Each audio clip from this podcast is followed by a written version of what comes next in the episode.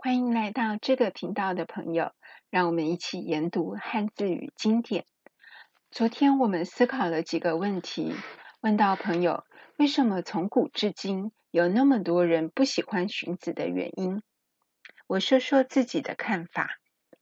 历代学者批判荀子最主要原因在于荀子的性恶论，认为贬低了人性的尊严价值。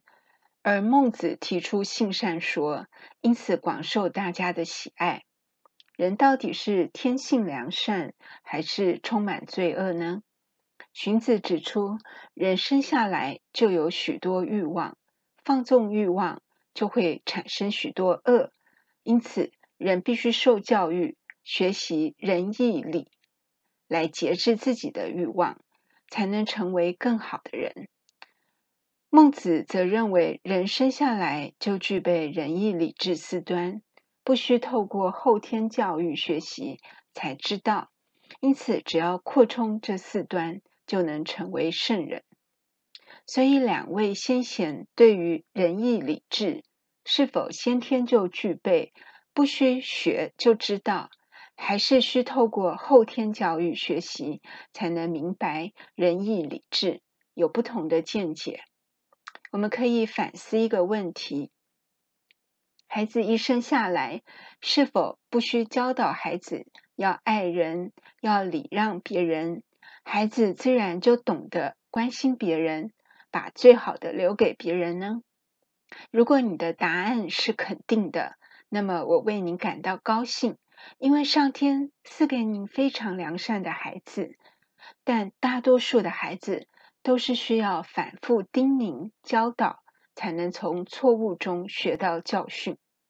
我记得小学时，老师发新课本时，坐在较前排的同学总是有特权，先拣选新的、没有折痕、破损的课本，挑三拣四，选中最崭新漂亮的课本后，才把他们认为次等货往后传。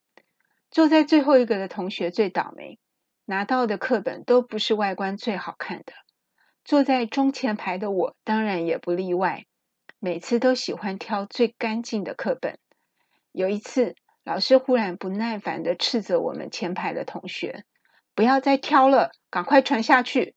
如果要挑，你们应该挑自己认为最不完美的课本，把最新、最没问题的课本留给别的同学才对。”老师的这番话敲醒了我，让我第一次反省自己。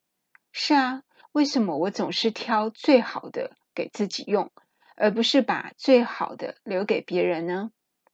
我意识到了自己的自私。从那天以后，我会刻意练习，把自己最喜欢、认为最好的东西分享给别人。有时还是会舍不得，但是这是一种操练。久了以后，慢慢觉得看到别人脸上开心的笑容，自己也会跟着感到幸福。欢迎对中西经典有兴趣的朋友，一起在经典中找寻人生的答案。